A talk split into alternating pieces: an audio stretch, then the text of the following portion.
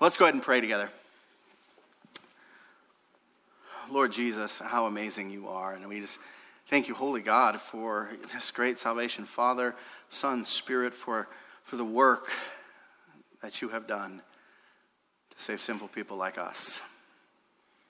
And we thank you that in your great kindness, Father, you have purposed uh, through the ministry of the Holy Spirit to give us this word, the scriptures, the Bible, and all of it centers on Christ. Helps us to understand who He is and this great redemption that is in Him. So we ask that as we gather together around it this morning and continue this time of worship, worship through study now as we gather together around your word. Um, Father, we ask that you would bless us with understanding. Holy Spirit, we know this is, this is your ministry. Your ministry is to take this word that you have inspired and illuminate for us, uh, helping us to see and understand, but not just to know the facts, but to see the significance of these things for our lives. So, Holy Spirit, I pray that your ministry would be active among us. Help, help me as I preach this. Um, help me to think clearly, to speak clearly, to be in step with you as I preach this morning. And help that also to be true of all of our hearts, that as we listen, that we are in step with you and that you are the one leading us, teaching us, uh, really driving these truths into our hearts. Help us to truly be the people of Jesus. These things we pray in Jesus' name. Amen. Amen. Well, you know this, but finding balance, finding balance in life, uh, is a challenge. Finding, finding balance in life is a challenge. Actually, it can be a little bit of a battle at times. Uh, we, we battle to find balance in our schedule, balance in our diet, balance in our budget, balance in how we approach the way we use time. Finding balance can be a challenge. And often we experience this challenge in our approach to balancing work with rest. Um, some people just throw themselves into their, their jobs. And they work hard, uh, they like to get things done. Uh, when they lay their head on the pillow at night, they want to make sure that the day wasn't quote unquote wasted. They're all about accomplishing. However, sometimes in their pursuit to accomplish, a lack of balance comes in, and that lack of balance starts to create problems. Those who, have, who overwork can end up exhausted, they can end up burned out. Or worse, they can end up alone. Alone because they spent so much time pursuing getting things done that they neglected relationships. We all have to remember that we, we are not the ones who are omnipotent, right? We are not the omnipotent one. Uh, there is one who is self sufficient, there is one who is all powerful, and that one is not us. Amen? Instead, we, we are his creatures, his creation. We are creatures, we are dependent creatures. So we, we need rest, we need relationships, we need balance. But again, finding that balance is hard. Maybe we say, well, well, I know I need to rest, but I'm not, not good at it. Not good at resting.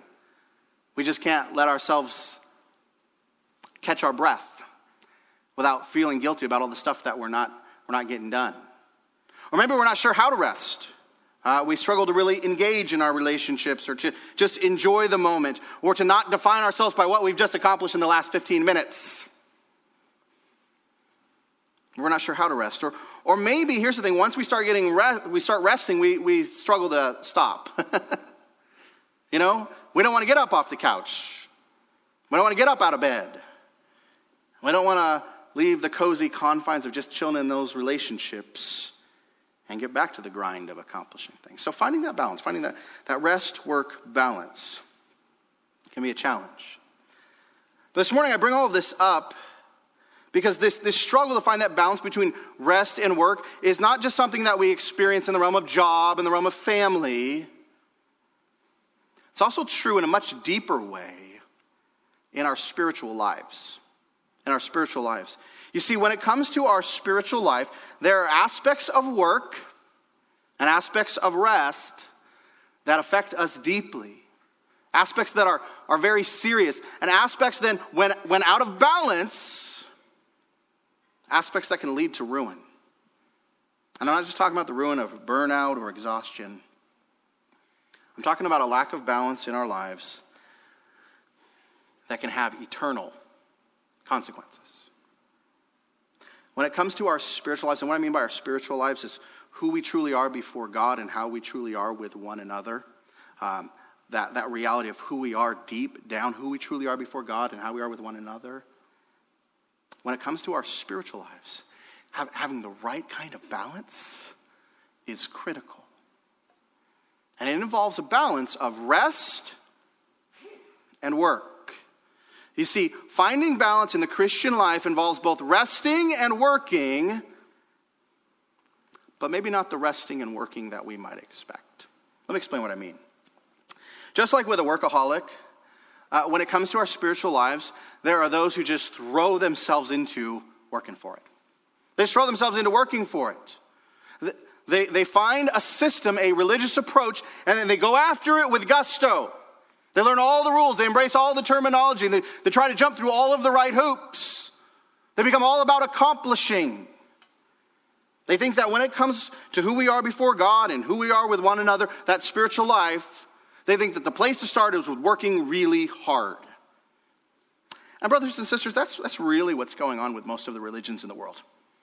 That's really what's going on with most of the religions in the world. People find a system, a religion, and they work it. They work hard to achieve enlightenment. They work hard to accrue merit. They work hard to earn salvation. Their life becomes all about accomplishing.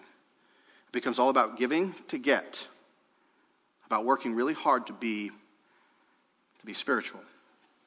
But then here's what happens people start to get frustrated and burn out with that approach. And so what they do is they look for a way to find some kind of balance, some, find some kind of rest. But they too, as they aim at rest, they often don't know how to rest. Or, or they swing the pendulum too far in the other direction. So when it comes to who they are before God and how they are with one another, they end up just, just giving up.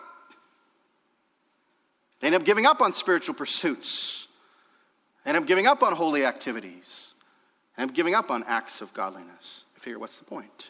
Or I'm sure it'll just all work out somehow. To go from working for it to not working at all. And so finding this balance, this rest work balance, can be a challenge. And this was the challenge that was facing the young churches in the region of Galatia. They too were struggling to find that rest work balance. So go ahead now and open your Bibles. Hope you have your Bibles with you this morning and turn over to the book of Galatians. Let me show you this. Let me help you understand this struggle. Turn over to Galatians chapter 5. Galatians chapter 5.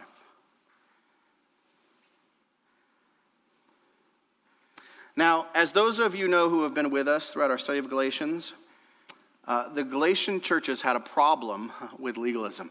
Actually, legalism was running rampant through those churches. But remember that those churches, the churches in Galatia, they didn't start that way.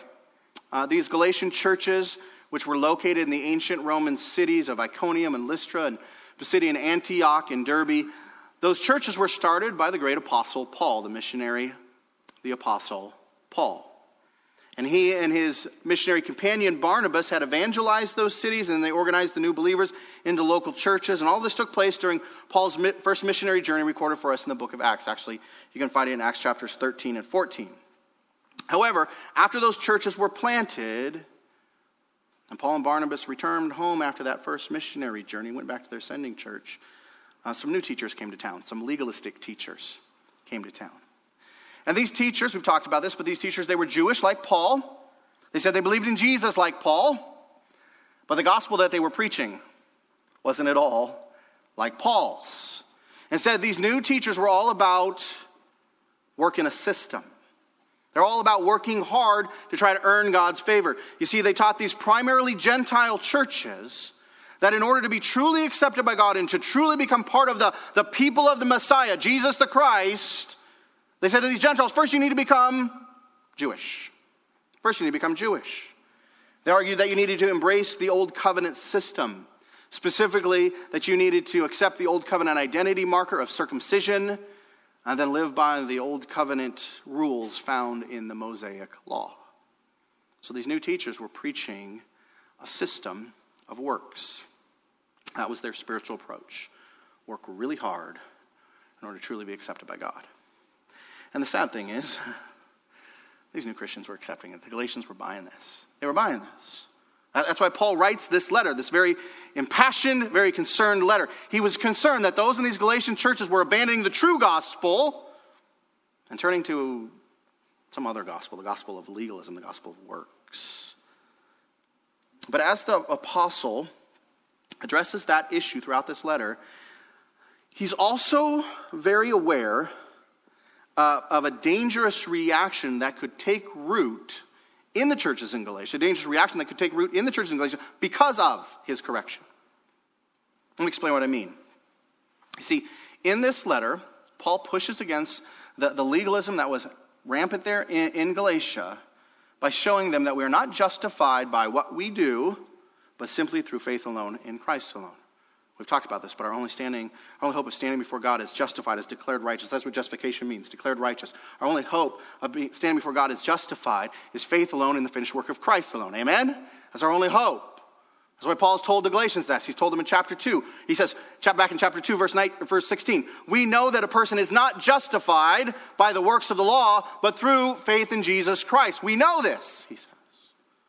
That's why he also makes clear in chapter 3 that Christ came in order that we might be justified by faith. The law was there as a tutor, but Jesus came in order that we might be justified by faith. So our only hope of standing before God justified, our only hope of truly being accepted by God, is not faith in our own works and effort.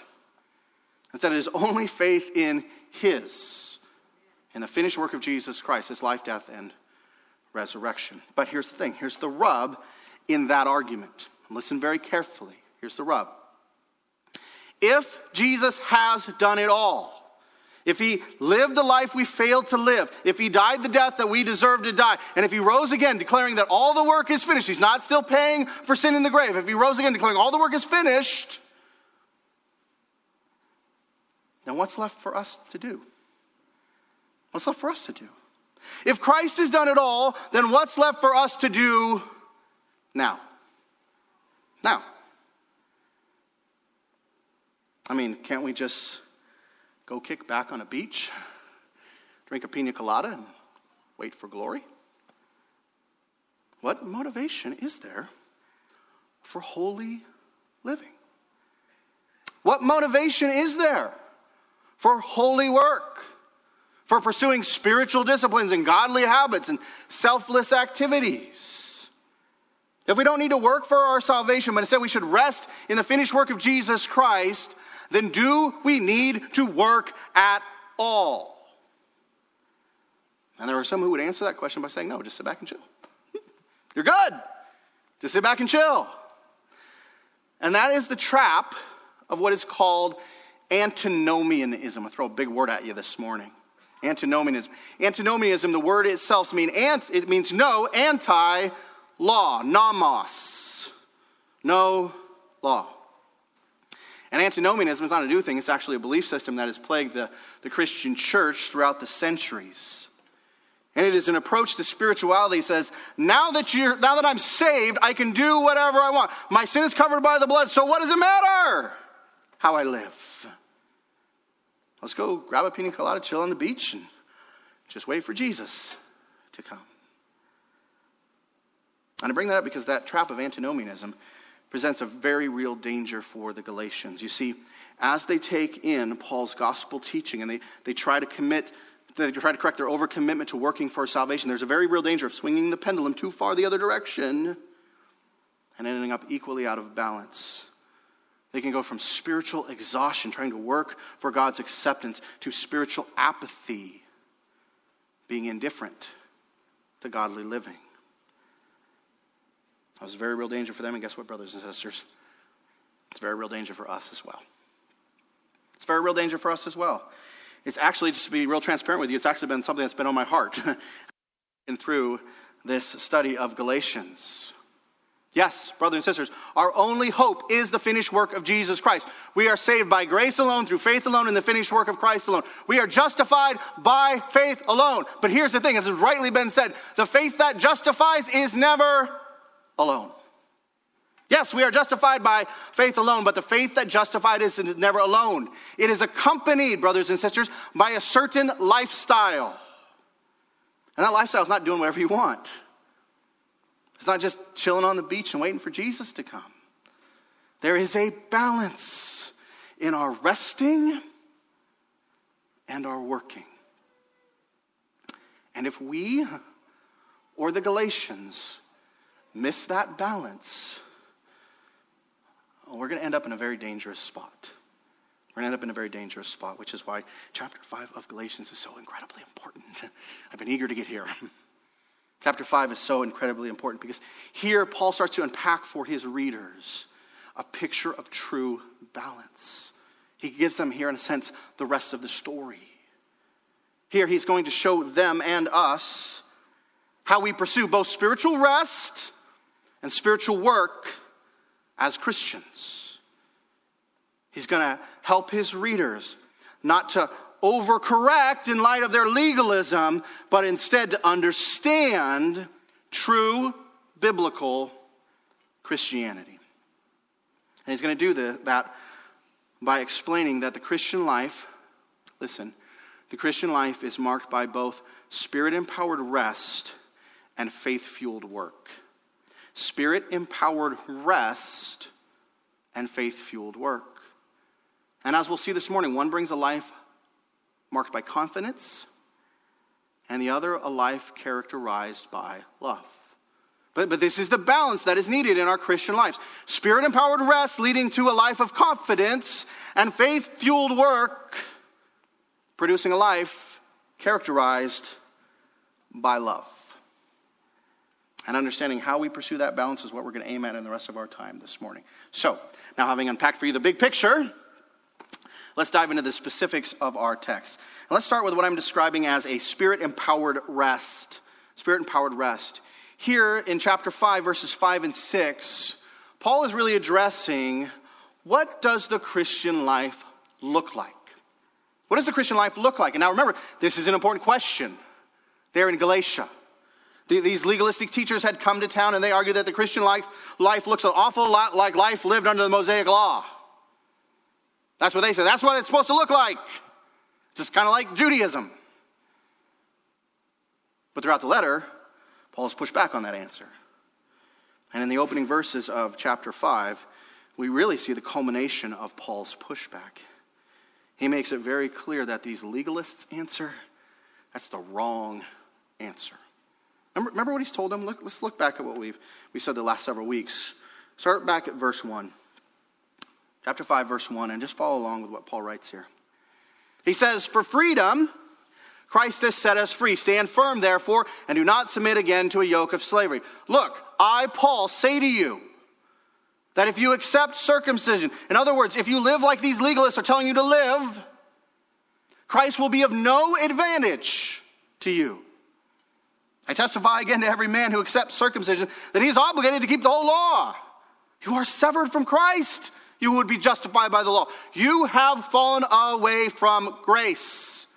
And what Paul's making very clear is that the approach of these false teachers is a Christ nullifying, law burdening, grace abandoning approach.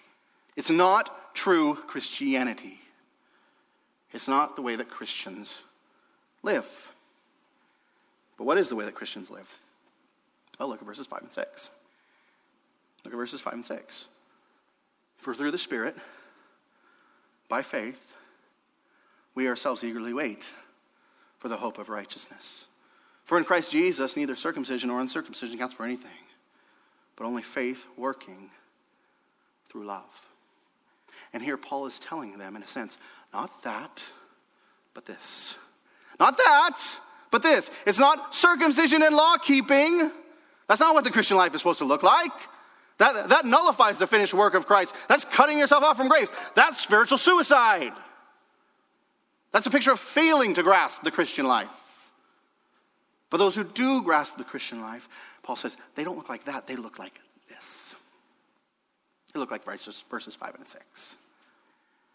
Now, look at the text here. Notice this phrase in verse 5, which the ESV brings across as we ourselves.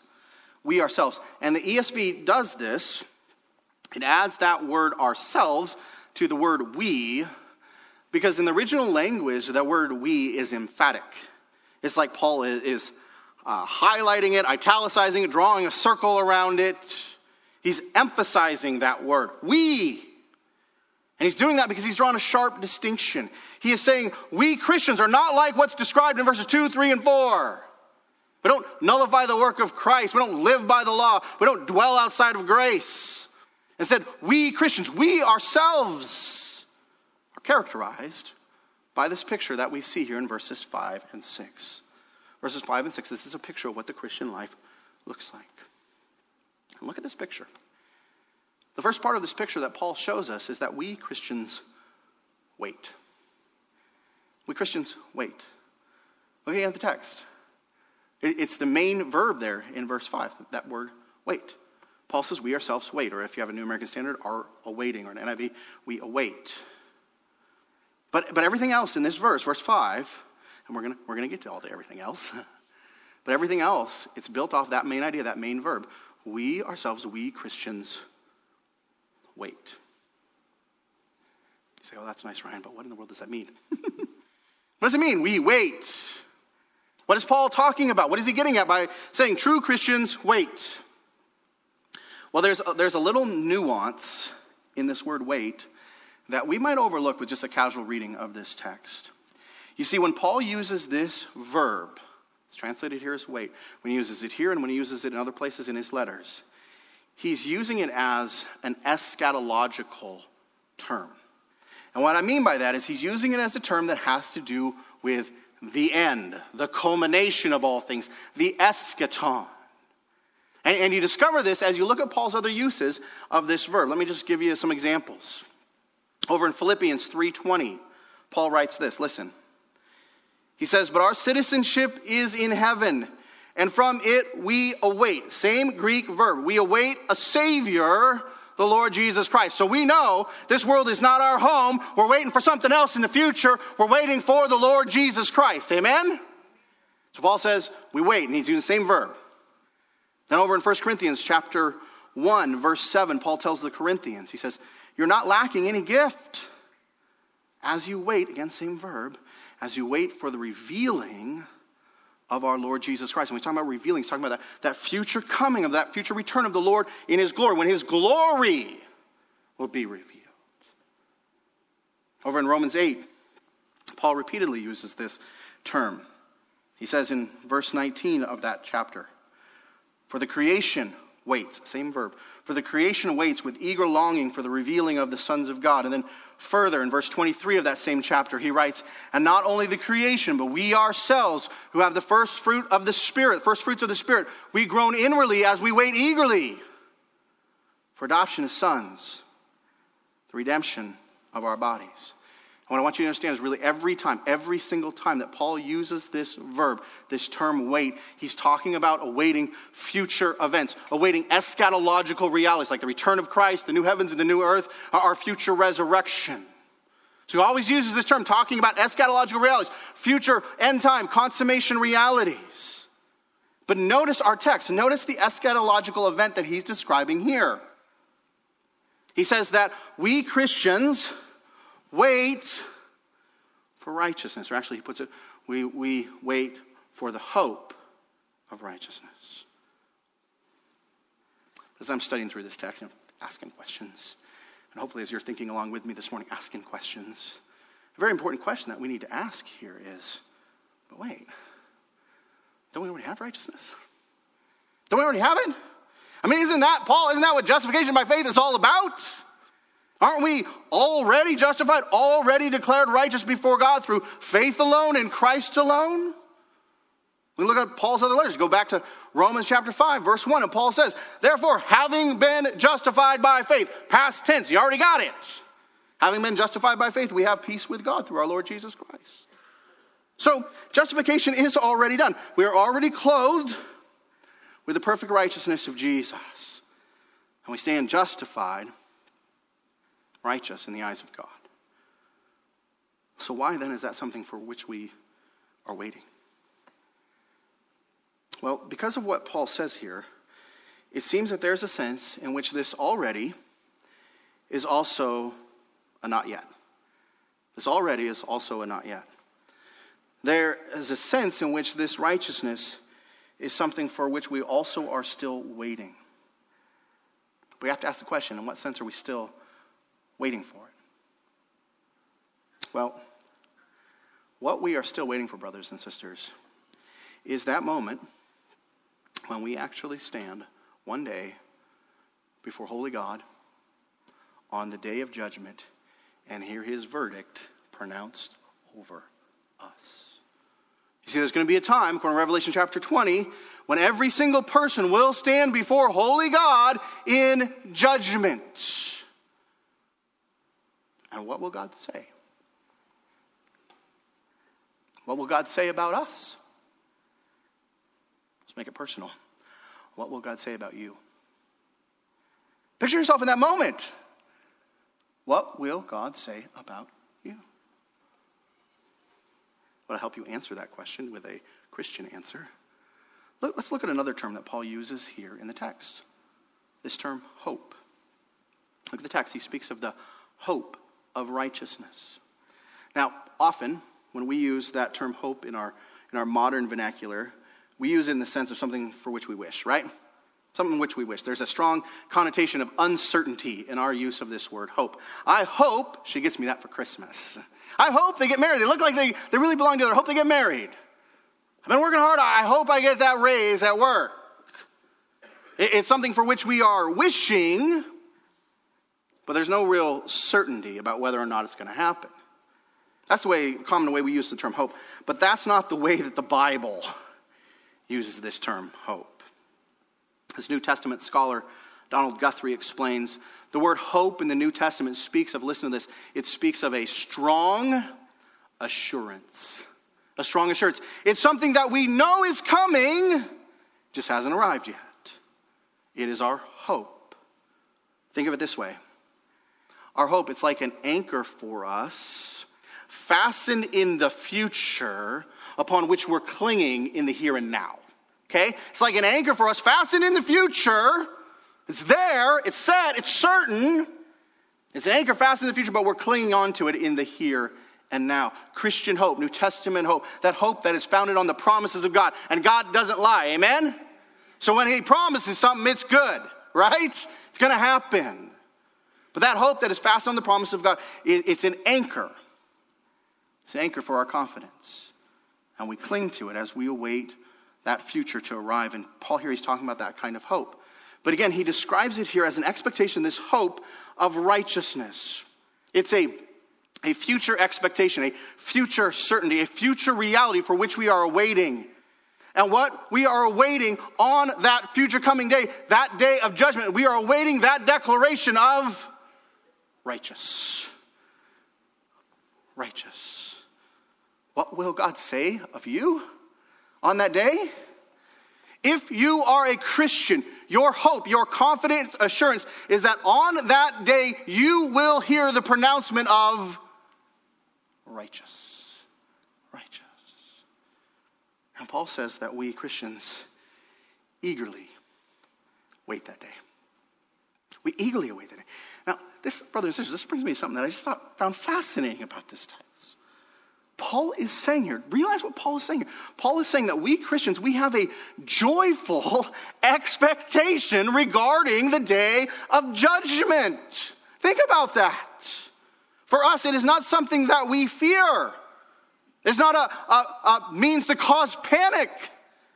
It's not even an event uh, which we approach with a certain amount of uncertainty.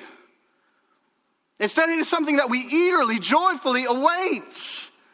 But here's an important question why? Why do we eagerly await it? How in the world do we eagerly await it? And what I mean is, how can we, we who know, we who know that we are sinners, I want to see you raise your hand, but since coming to Christ, putting your faith in Jesus, have you sinned? Every single one of us, right? We, we've sinned, we've given into the flesh even after coming to Christ. We know ourselves, we know we're sinners. So then, how can we eagerly await the day of judgment? Is it because of all the good things that we've done? Is that why we're eagerly awaiting that day? Is that our hope? All of, our good works, all of our law keeping, all of our trying to work the system, is that why we're eagerly awaiting that day? That's what these false teachers were selling in Galatia. They said that's the approach you're supposed to take so you can get ready for that day of judgment. Got to work all these things. And their approach wasn't novel or new. It's actually the approach of the religions of the world, right? And they teach you when you get to the end, just hope all the good things that you did outweigh all the bad things, right? There's your hope. But is this the way we're waiting for the day of judgment, like this, this future coming weigh in? You know, I hope I lost enough this week in the weigh in. I hope my all my good outweighs my bad.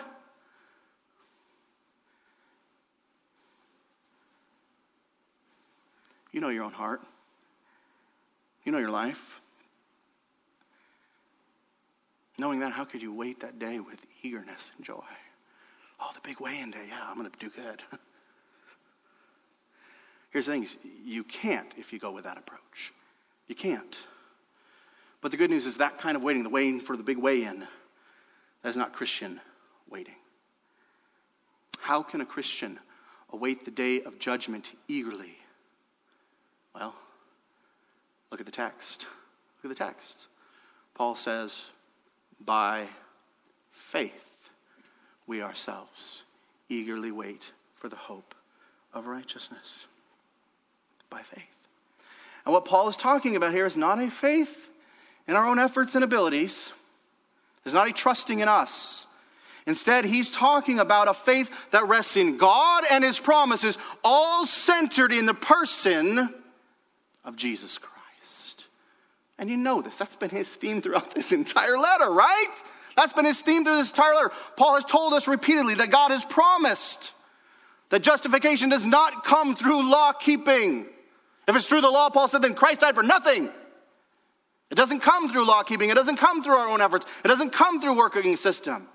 Instead, Paul's told us repeatedly God has promised that justification is found only through faith alone in the finished work of Christ alone.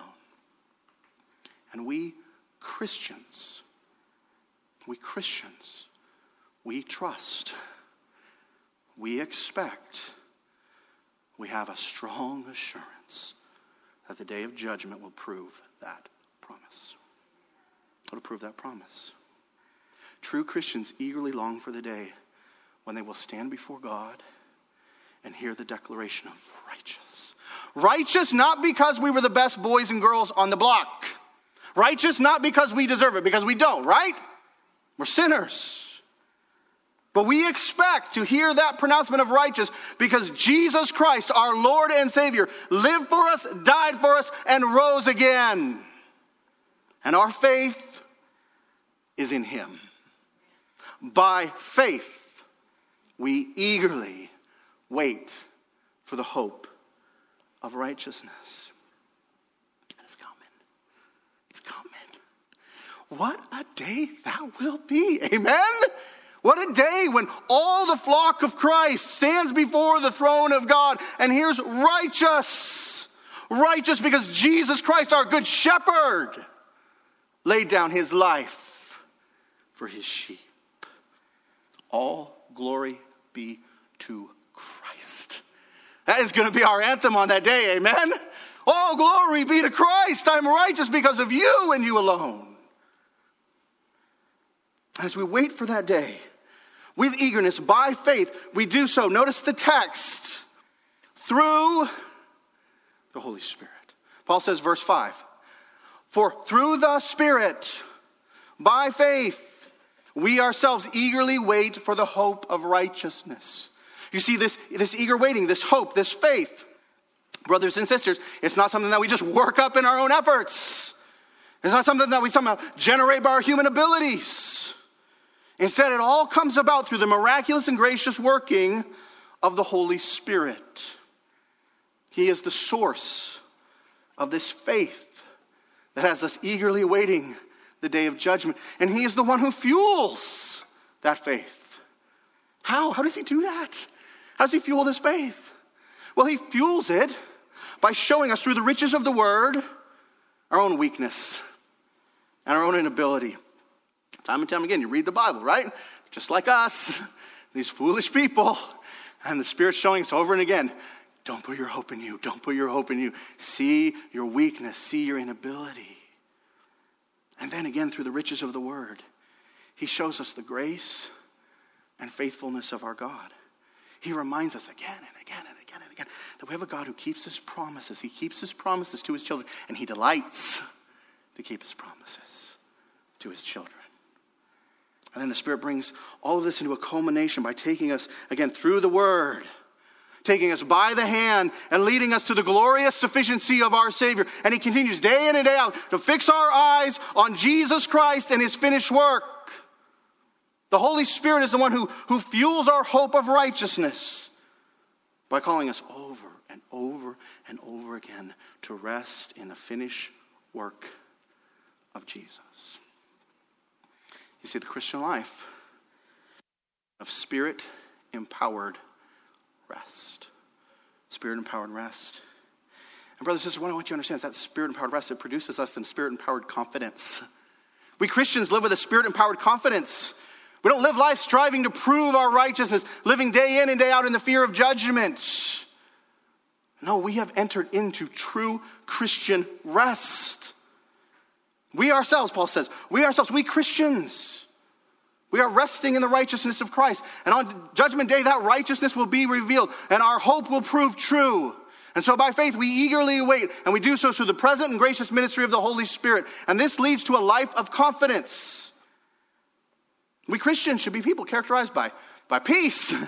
And I don't just mean bringing peace, but having a spirit of peace, having a spirit of joy, living in freedom. Our glorious future is certain. What are we so down about? Amen? There should be this joy.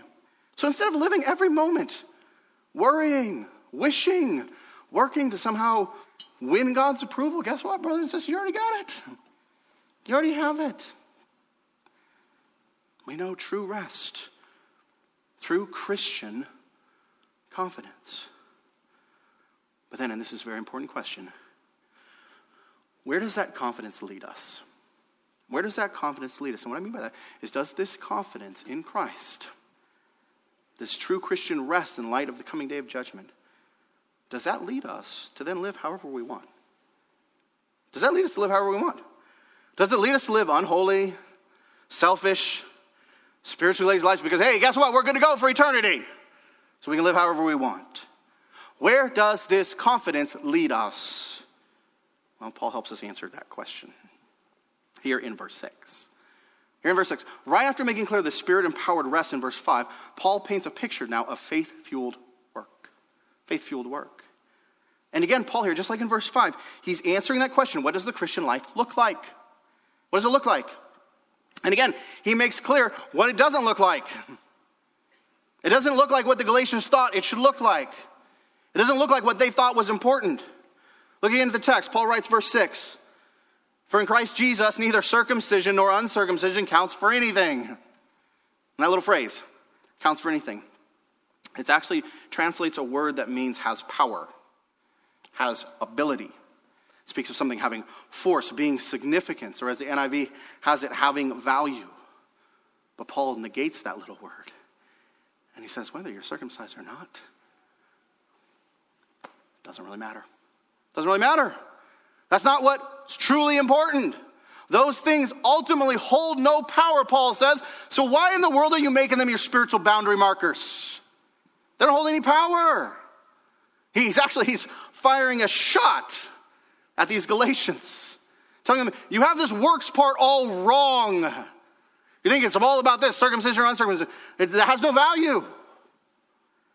You got this works part all wrong. He's firing a shot at them. And guess what? Some of us need a shot fired at us. Because guess what? It doesn't matter whether or not a person dresses up for church. It doesn't matter whether or not they're carrying the particular Bible translation that you approve of. It doesn't matter whether they vote along the same political lines as you do.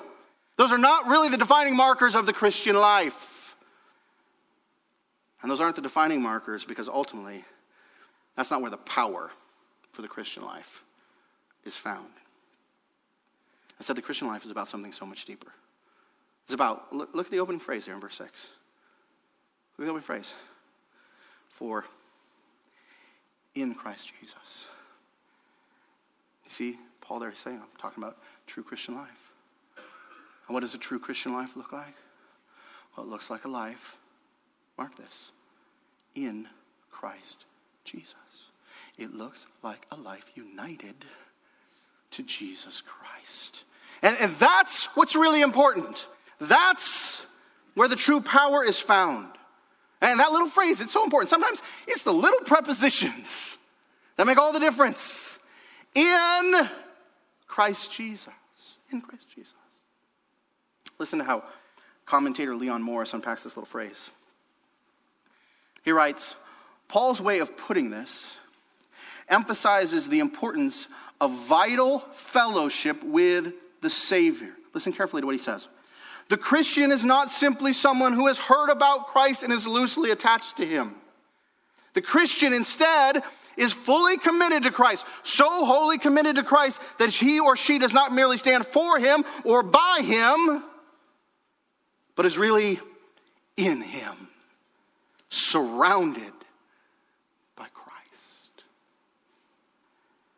Remember how Paul put it back in chapter 2? Remember his testimony in Galatians 2:20? Remember he said, I've been crucified with Christ. It's no longer I who lives, but Christ who lives in me. And the life that I live in the flesh, I live by faith in the Son of God, who loved me and gave himself for me. You see, this, what Paul's describing, this is the glorious reality of the Christian life. This is what is truly important. There is a very real union with Christ. As a Christian, it is Christ in me and I am in Christ. He is the sphere in which I live. He is my identity. He is my reality. And mark this that reality does not produce deadness, it does not produce ungodliness, it does not produce unholiness. Instead, in Christ, faith works. In Christ, faith works. Faith works. Paul says, verse 6, look at verse 6. For in Christ Jesus, neither circumcision nor uncircumcision counts for anything, but only faith. What's the next word? Only faith what? Okay, sorry, I've lost you. Gotta, gotta hang with me on this. Only faith working. Working. You see, this faith in Christ Jesus, it is not a dead thing. It is not a dead faith. It's not just some get out of hell free card. The faith that justifies, brothers and sisters, is also the faith that sanctifies because it is a faith that unites us to a very real person, the person of Jesus Christ. This faith sanctifies, it produces a growing holiness in us as Christians because it is rooted in this very real union with Jesus Christ. Picture this way, and this is what's going on. Through the Spirit of Christ, the Holy Spirit the life of Christ is being lived in us. It's being lived out of us right now. Through the Spirit of Christ, the life of Christ is being lived out through us now. And, brothers and sisters, this is what true Christianity is all about. This is the heart of the Christian life. It's about a life lived in Christ, with Christ. Christ in me, and I am in Him. You see, Christ isn't just for Judgment Day, He's for every day. Amen? He's not just for Judgment Day, He's for every day. And my faith in Him is going to manifest not just on Judgment Day, but in the everyday. All the little moments. And that ultimately is Paul's point here. Look at this full, full statement of verse 6. For in Christ Jesus, neither circumcision nor uncircumcision counts for anything, but only faith working, what does it say? Through love. Only faith working through love. And, brothers and sisters, that's the work that really matters. That's the work that really matters. Not circumcision, not uncircumcision, not your dress, not what Bible version you choose, not if you voted along party lines or not. Faith in Jesus, this real union with Christ that produces then something very real in us. it produces love. Love. take a moment, just think about that. Think about love. What is, what is love? What is love? Well, some in our culture, they would define love as strong feelings. Some would associate with romance, others sex. But biblically, love is something so much more than this feeling that we fall in and out of. Biblically, love is rooted in God Himself. It's rooted in God Himself. 1 John 4 tells us that love is from God and that God is love. Love is something essential in the character and nature of God Himself. But then in John 4, John tells us this. This is John, 1 John 4, verses 9 and 10. Just listen. 1 John 4, verses 9 and 10. John tells us, In this, the love of God was made manifest among us. So God showed us what love is. In this, the love of God was made manifest among us, that God sent his only Son into the world so that we might live through him. In this is love, not that we loved God, but that he loved us and sent his Son to be the propitiation, the satisfaction of God's righteous wrath for our sins. So God's love, what's love? It's God. It's God is love. So it comes from God. Well, what does this, God, this love look like? What was manifest in Christ? God showed us love. He showed us what love looked like by giving His only Son to pay the penalty, the wrath, and the condemnation deserved, that we deserve, so that through Him we might live. So, what is love? Love is sacrifice. Love is self sacrifice. Love is self sacrifice for the good of another. Love is self sacrifice for the good of another who doesn't deserve it. Boy, that's, that's the part where we really struggle. Well, if they really deserve it, I'll Love is self sacrifice for the good of another who doesn't deserve it. That's what real love is. And Jesus told us, He told us, brothers and sisters, that this love is to characterize us. This is supposed to be a mark of His people. In the upper room, before he, before he went to the cross, he told his disciples, this is from John 13, verses 34 and 35. He says this A new commandment I give to, give to you, that you love one another. Listen, that you love one another just as I have loved you. You also are to love one another. By this, all people will know that you are my disciples. If you dress the right way, vote the right way, carry the right Bible, circumcised, uncircumcised, what's the marker? If you love one another. And here Paul is showing us in our text that this love, this work that is to characterize us as Christians, this love flows from faith. In Christ, Paul tells verse 6, in Christ, what matters is faith working through love. It is the evidence, it is the reality, it is the testimony of our union with Christ. But please don't misunderstand this point. When we talk about union with Christ or union with Christ and love flows out, this is not some kind of mystical, weird thing where, you know, we don't know how it happens, it just happens. Somehow love flows out of this. It's not some weird or mystical or complicated thing. Instead, it just comes back to a faith in Christ that works. Faith in Christ that works. Let me explain what I mean by pointing out what keeps us from loving. Brothers and sisters, what keeps us from being loving people? What keeps us from being loving people? What keeps us from being people that who are willing to sacrifice for the good of another who doesn't deserve it? What keeps us from it? You ready? One word. One word. Here it is. Fear. What keeps us from being loving people? Fear. Fear keeps us from loving. You see, fear says what? I need to protect me. I need to protect me. I need to look out for number one. I'm worried. If I do that, will I be okay? if I love that way, will I be okay? If I sacrifice, will I give it back? Will I get it back? If I love them, will they love me back? If I lose my life, will I find it? I know God says He's got me. I know He says His ways are right and true. But can I really trust Him? Fear keeps us from loving. However, faith says, what? I know my God. I know my God and I know his love for me. I know my hope is in him because I know Jesus. I am in him and he is in me. Through the Spirit, by faith, I am waiting for the hope of righteousness. I am resting in his finished work. I am awaiting a glorious eternity secured for me by the finished work of Jesus. So then what in the world do I have to fear now? The answer is nothing. nothing. Jesus has you. Believe that. Believe that. And that faith will free you to love. That faith will free you to love. You see, brothers and sisters, the Christian life is not about working to earn, giving to get. Instead, it's about resting in what Christ has already secured for you through a very, resting in that through a very real, very daily relationship with Him. And from that place of union with Christ, letting that faith work to free you to be a person who loves.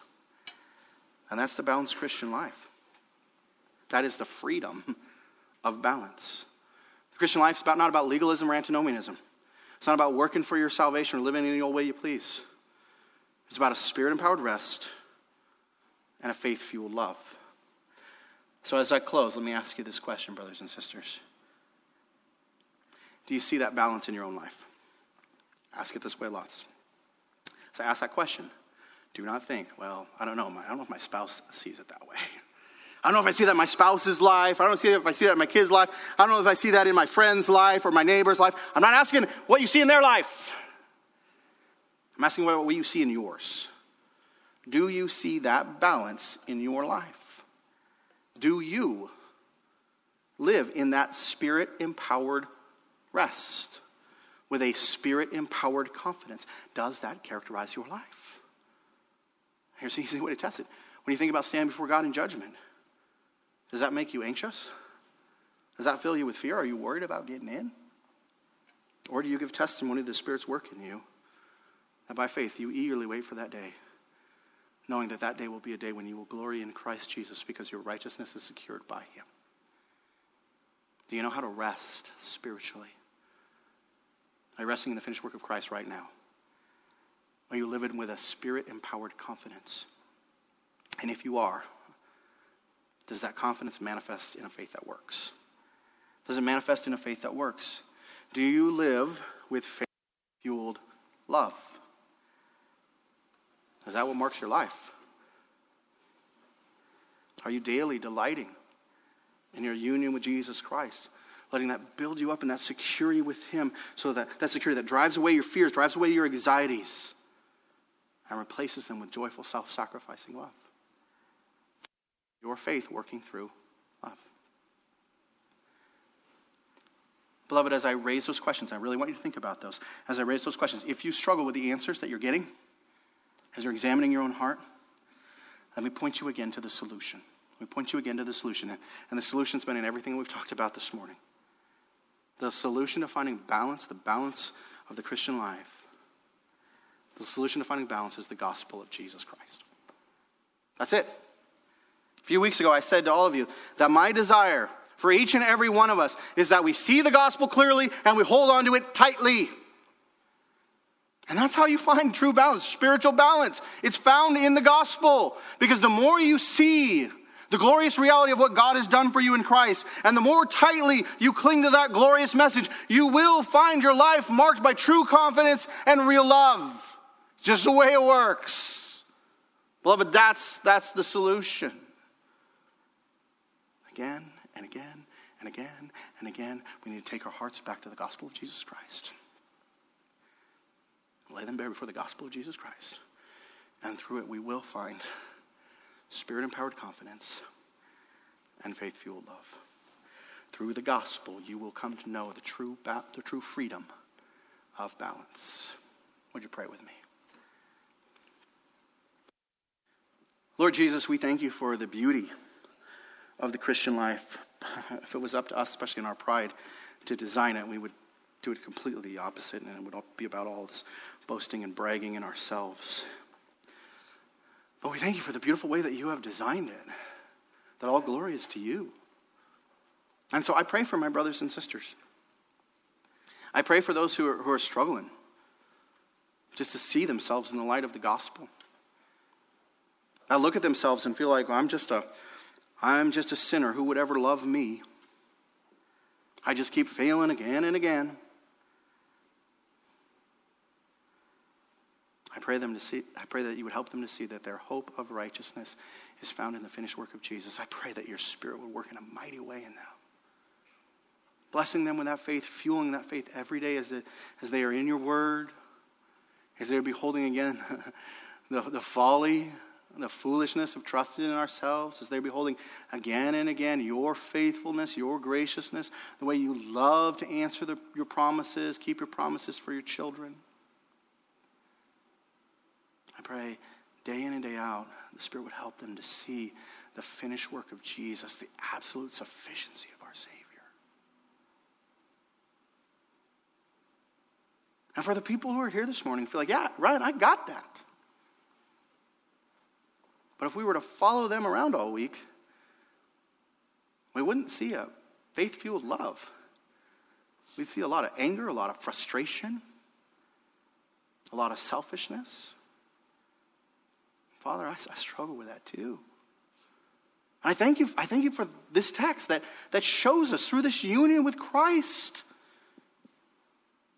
this faith in Him,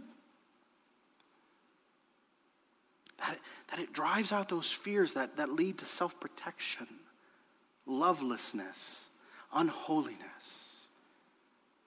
And through that very real union with Christ, we learn day in and day out just to trust you, to trust your ways, walk in your ways, to truly be people who live a life that shows love to you and love to those around us. And I thank you that we don't do that to get, we do that because we have. So help us to really, by the ministry of the Spirit, understand what we have. Not to be people of fear, but to be people who are freed by faith to love like Jesus loved us. Oh, Father, again, I thank you for your word. Bless my brothers and sisters. These things I pray in Jesus' name. Amen.